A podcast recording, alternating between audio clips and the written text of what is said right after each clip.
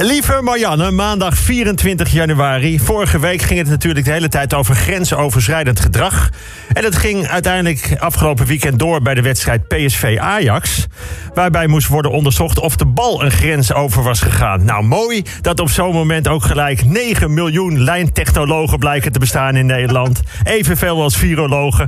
Van die 9 miljoen wisten gelijk 3 miljoen dat de bal zeker uit was. 3 miljoen dat de bal helemaal niet uit was. En 3 miljoen wisten zeker dat je er met deze technologie niets over kon zeggen. Kortom, een onterecht doelpunt dat geheel terecht werd gegeven. Nou, het RIVM meldde gisteren ruim 65.000 coronatest. Dat is veel. En dan lopen ze nog achter.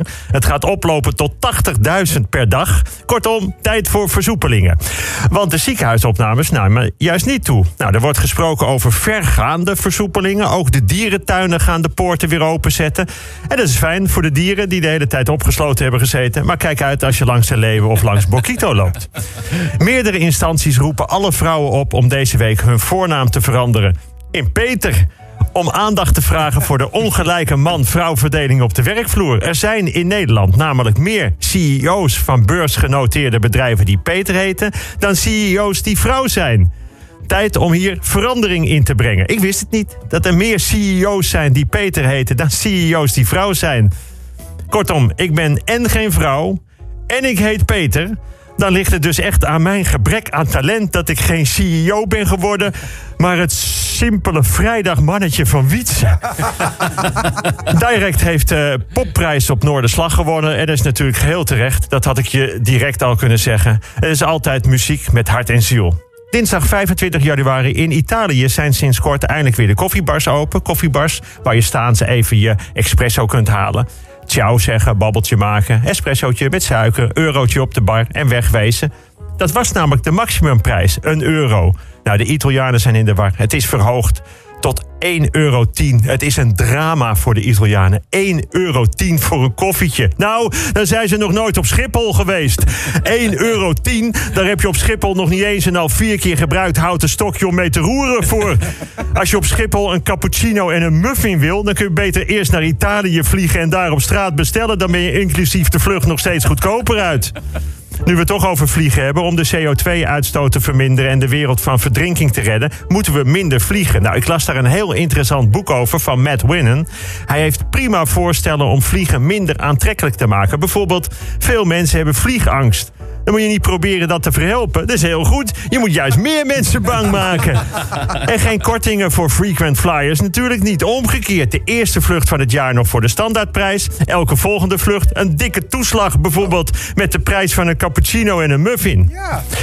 Wim Jans is overleden. Voor de luisteraars onder de 50 misschien even uitleggen. Wim Jans was een voetballer. Speelde 476 wedstrijden voor Feyenoord. Won in 1970 de Europa Cup, dus de Champions League en de Wereldcup. Speelde 65 keer voor Oranje, waaronder twee helaas verloren WK-finales.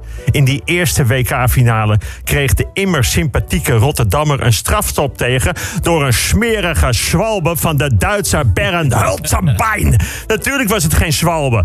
Wim Jansen maakte nooit overtredingen. Daar was hij veel te goed voor en te begaafd. Zoals Johan Cruijff over hem zei... als je Wimpy iets vraagt, dan heeft hij het bij wijze van spreken al gedaan. Hij ziet namelijk alles. Hij weet dat één keer raken sneller gaat dan drie keer raken. Volgens Cruijff was Wim Jansen misschien wel de één na beste voetballer die Nederland ooit heeft gehad. Laat ik het in de taal van nu uitleggen. Als hij nu speelde, was hij voor 150 miljoen gekocht door Bayern of Madrid. Maar dan was hij zelf liever in Rotterdam gebleven.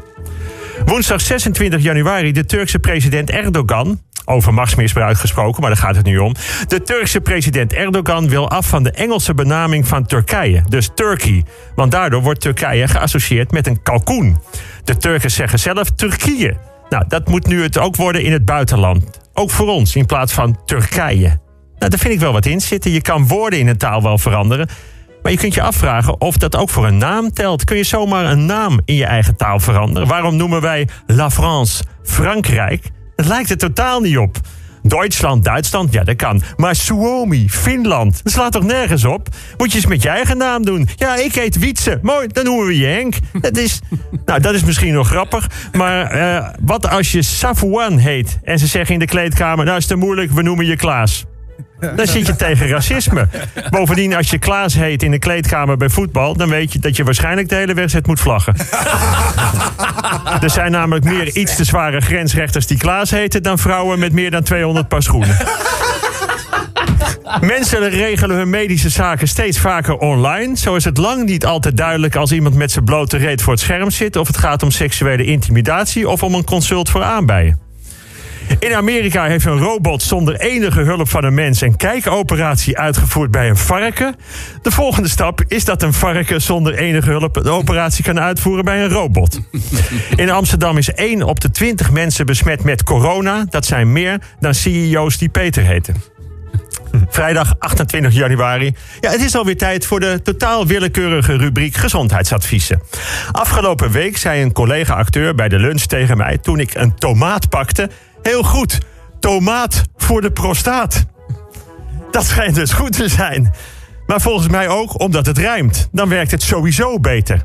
Dus vitaminepillen moet je niet willen. De echte buit zit in groente en fruit. Niet alleen tomaat voor de prostaat, maar ook een banaan voor een ontstopte kraan.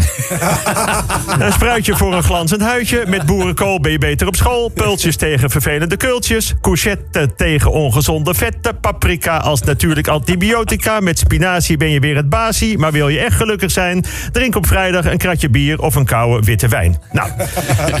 Dan nog twee keer sport. Ranomi Kromowi Jojo stopt met zwemmen. Of nou ja, met topzwemmen. Drievoudig Olympisch kampioen, 17 wereldtitels, 24 Europese titels... en daarnaast nog een enorme loods met medailles en bekers. Ze is half mens, half dolfijn. Ranomi heeft genoeg aan haar voornaam. En dat hebben alleen de hele grote. Het is een prachtige carrière. Maar stoppen met sport kan ook anders. Amy Pieters, geweldig wielrenster. Op de baan, op de weg, overal veel gewonnen. Ik fietste nog niet eens zo lang geleden voor een documentaire een dagje met haar en met haar baanwielrenvriendin Kirsten Wild. Een dagje gewoon om te praten over de sport, over de aankomende spelen. Gewoon over, over, over haar. Het was een schitterende dag met unieke sportvrouwen. Unieke vriendinnen, kennen elkaar zo goed, maar kunnen toch moeiteloos de hele dag doorpraten. Onder de indruk van zoveel vrolijkheid, zoveel liefde voor de sport in elkaar. Dat was ik. Vorige maand maakte Amy een zware val. Ze viel op haar hoofd, had hersenschade, werd in coma gehouden. En ja, nu, ze ademt zelfstandig, maar ze is nog steeds niet bij kennis. Dus de vrolijkheid ligt stil.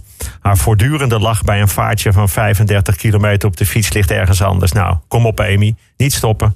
Er is nog heel veel te vertellen. Dus ik ga dit weekend weer eens lekker naar het theater, de bioscoop, het café, het restaurant, de dierentuin, het museum, even doorwinkelen. Want je weet nooit wanneer het niet meer kan. Tot volgende week.